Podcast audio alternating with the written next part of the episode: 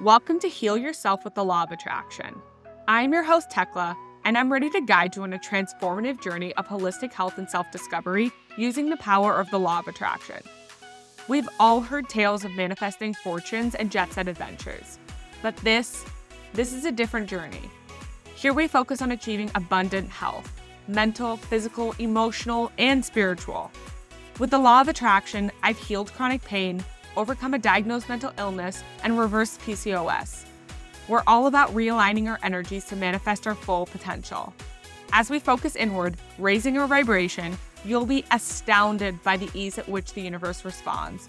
Once you focus on yourself, the rest just falls into place. My goal for each weekly episode is to provide you with practical, easy to apply steps that you can weave directly into your daily routine. Together, we'll navigate the path to achieving your own health and wellness goals. So let's dive right in. Hello, my wellness witches. I'm your host, Tekla.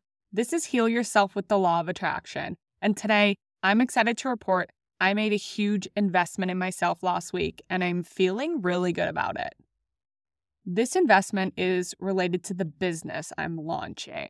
And sometimes when we're faced with a decision on whether to invest financially or not, it can be a little confronting and overwhelming, especially when there's a large amount of money at stake.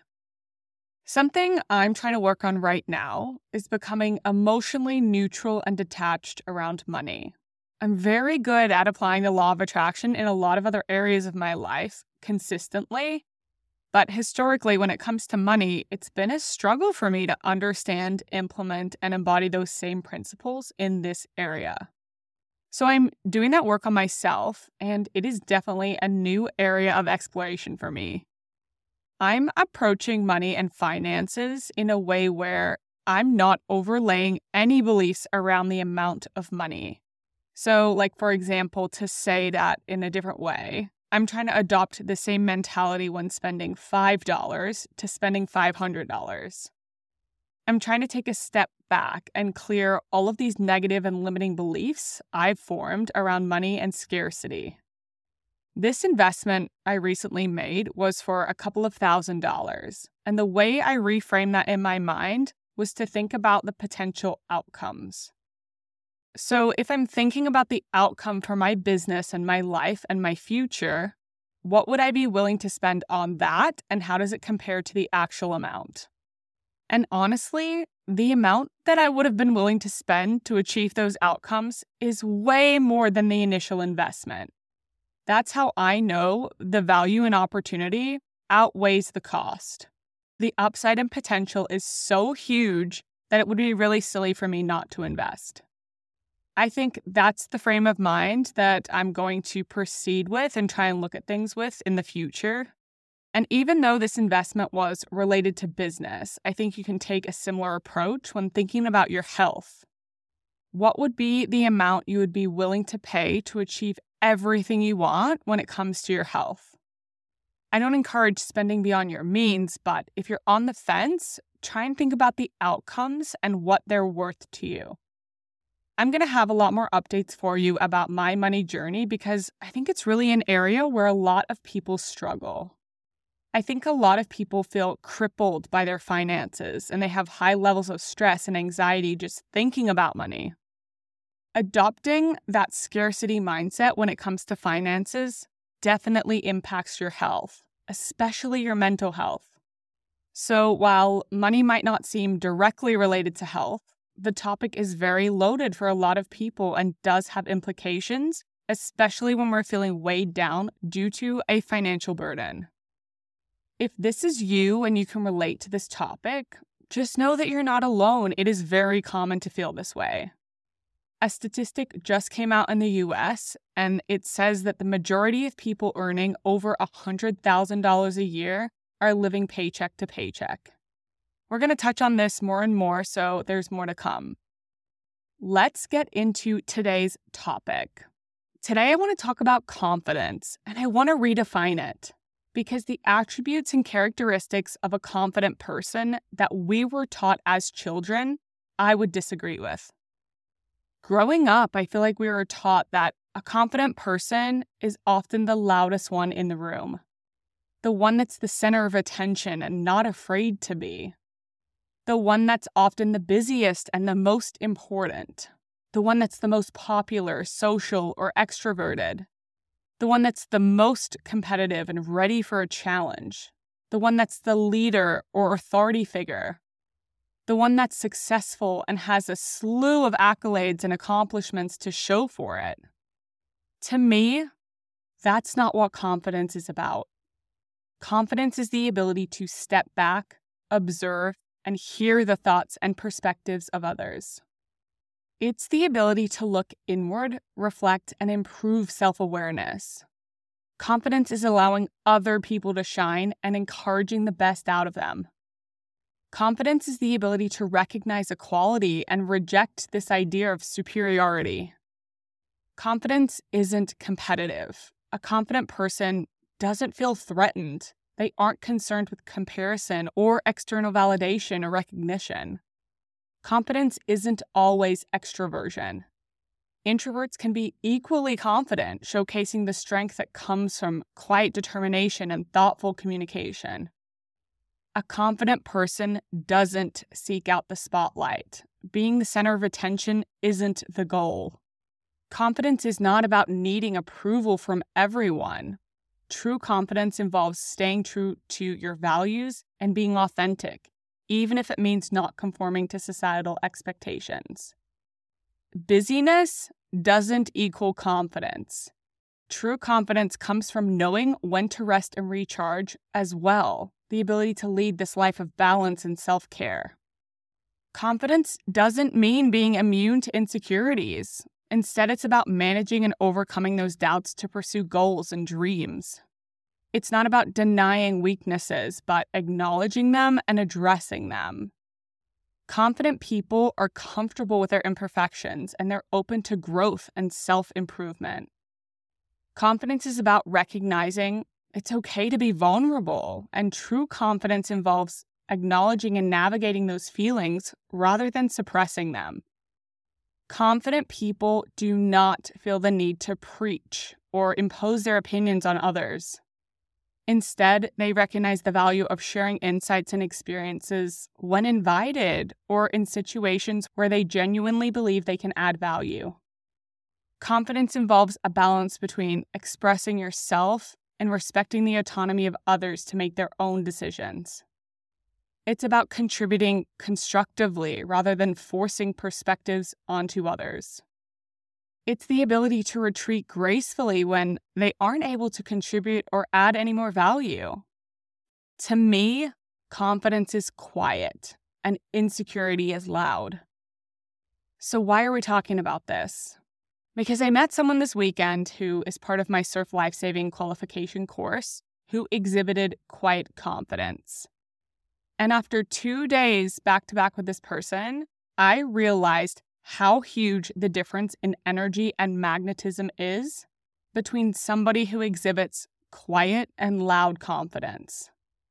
This person carried themselves in a way where their energy was just palpable. They spoke in a way where they didn't feel the need to be heard, but just wanted to add value where they could. They were courteous and respectful and kind and genuine.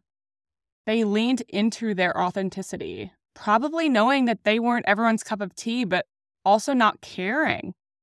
And not in an obnoxious way, just in a way where they knew who they were at their core and it's unwavering. They were happy to discuss and acknowledge their flaws as well as their strengths. And they encouraged other members of the team in the group to show up and give it their all. They were not in the spotlight, and that was okay for them. In fact, there were other people who were in the spotlight, and I feel like those people were trying to preach their credibility and qualifications, but this person was the opposite. They were showing up vulnerably, even with a strong sense of self. I feel like in my past, I would have gravitated toward being the loudest in the room and making sure everyone knew who I was and that I had a right to be there. And I would have gravitated toward the people that were doing the same who were exhibiting the same traits and the same behaviors. But I'm happy to say that this weekend I was able to acknowledge how far I've really come in my own journey. I was able to immediately identify that group of people and then recognize the value in the opposite. This person I've been mentioning, I think they wouldn't have been the type of person I wanted to be friends with in the past. But that quiet confidence and energy and magnetism really attracted me toward them. They were just happy to be there and be included and be part of a community and a team. And it didn't matter what else was going on, that they were struggling with challenging parts of the first two days of the course. They showed up bravely and authentically, and they weren't afraid. When you feel you have something to prove to yourself and to the world, you often feel the need to be validated.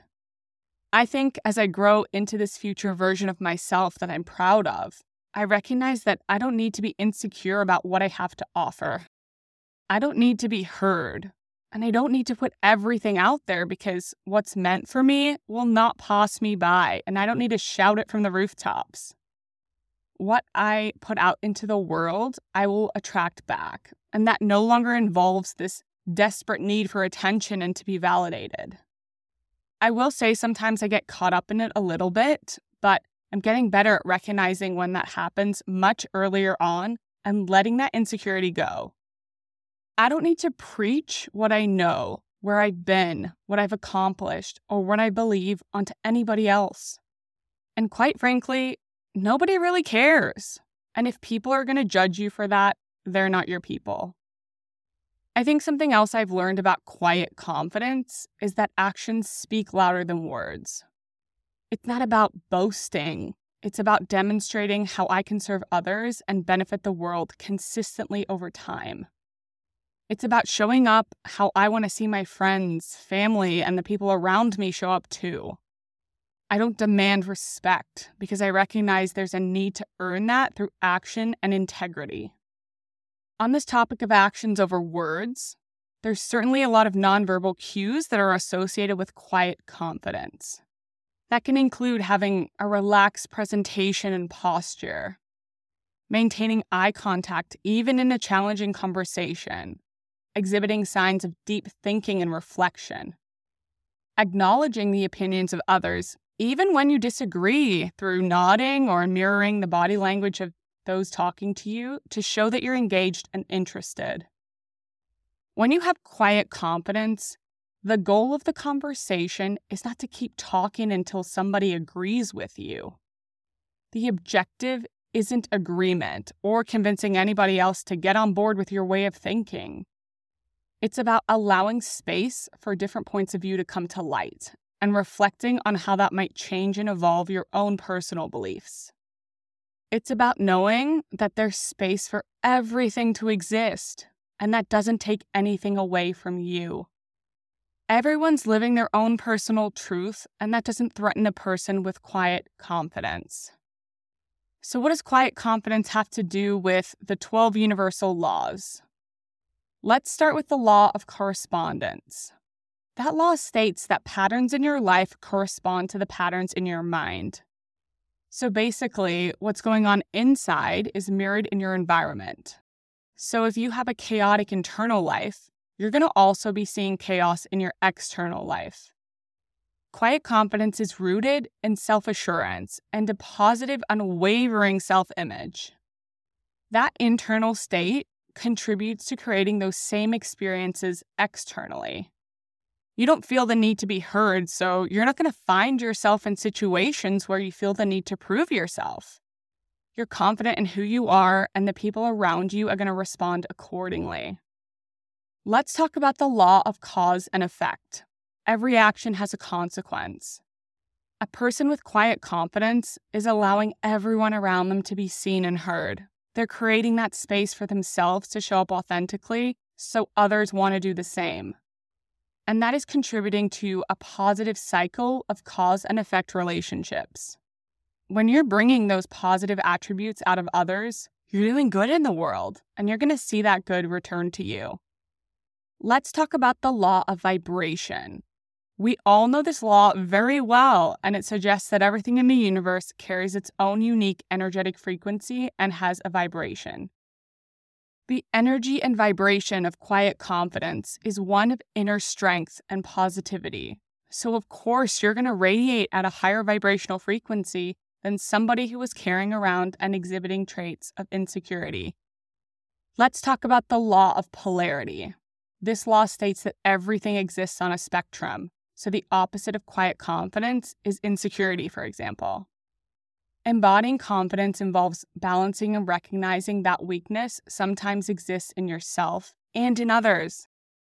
Confidence truly isn't about showing up and pretending to be perfect and on top of it all of the time. It's acknowledging that these qualities coexist and they complement each other.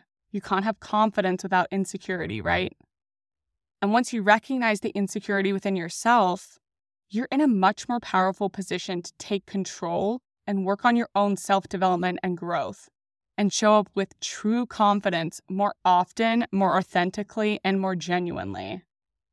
So, how can you adopt quiet confidence in your own life?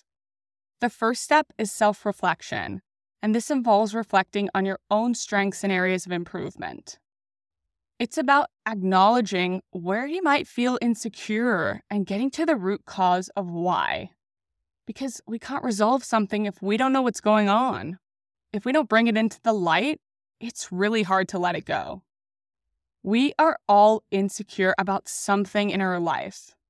It is tough to confront what's underlying, but the upside is that we don't get triggered about it once we start to unpack what's going on beneath the surface. And we don't feel threatened. We're able to adopt and embody this attitude of quiet confidence rather than feeling the need to prove ourselves. The second step is starting to become aware of how we act and respond in social situations with people that we know and also with people we don't know. And I would say you want to do this with grace and without judgment. And it involves a little bit of post processing. I want you to come home from whatever situation you were in and think about what you said, what you contributed, and how you acted in that social setting.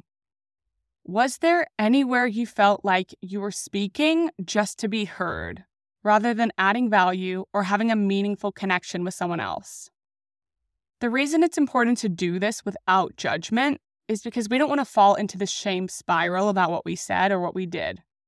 It's not productive, it's not helpful, and it's not the goal. Once we start shining the light on something, it is so much easier to change that behavior but you can't do that without this post process evaluation step. I think it's also more powerful to do this in a situation where you're reflecting after meeting somebody new. What did you feel the need to tell that person about you who didn't know you? What came up straight away? Maybe you felt the need to tell them that you're an entrepreneur or you're self made and hardworking. I would challenge that a little bit. Why was that the first thing that came out of your mouth? Why do you feel the need to prove that? Is it because you feel that people in your past have challenged your work ethic or your dedication or motivation? Is it because your parents told you that you would never amount to anything as a child? Whatever the reason is, is far less important than identifying the reason. Because once we know, we can clear it. And I want you to clear it using one of the many techniques we've discussed or one of the techniques that works for you and you need to clear it all the way. So when someone says something to you related to that insecurity, you're emotionally neutral instead of reactive. The next step is getting comfortable with silence. You don't always have to be talking or listening or doing something. Silence can convey calmness and thoughtfulness, and it is totally okay to pause and reflect, even in the moment during conversation. I think sometimes when we're meeting someone new, we're afraid of any sort of silence or lag. We immediately try and fill that void because we're uncomfortable. But in reality, pauses in conversation are natural, and we've got to get used to that. Try not to jump in immediately. Resist the urge to do that when you can. This will be a skill that you just have to get used to. And I first learned this when I was training to be a volunteer teacher as part of my volunteer work at university. They drilled this into us.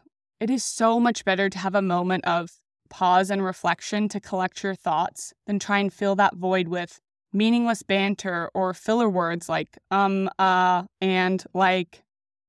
It is one of the most valuable skills I've ever been taught in my life, but it is fucking uncomfortable at the start when you're getting used to it. So practice, practice, practice. The last step is leading by example. There is nothing wrong with demonstrating the qualities you bring to the table if you're doing so in a way where you're adding value or you're invited to talk about them. When you lead by example and you let your actions speak for themselves, others are so much more likely to be inspired by the energy you carry and the way you exhibit them. And they're motivated to start showing up in that same way because that's attractive and magnetic. Okay, friends, please try and put some of this into action over the next week or two. What is the worst that's going to happen? There is no risk, but a huge upside for you. Also, please remember to take five seconds and rate, review, and follow the show if you're not already. It really does help me out so much, more than you know. That's all for today. Peace, love, and mung beans. Bye.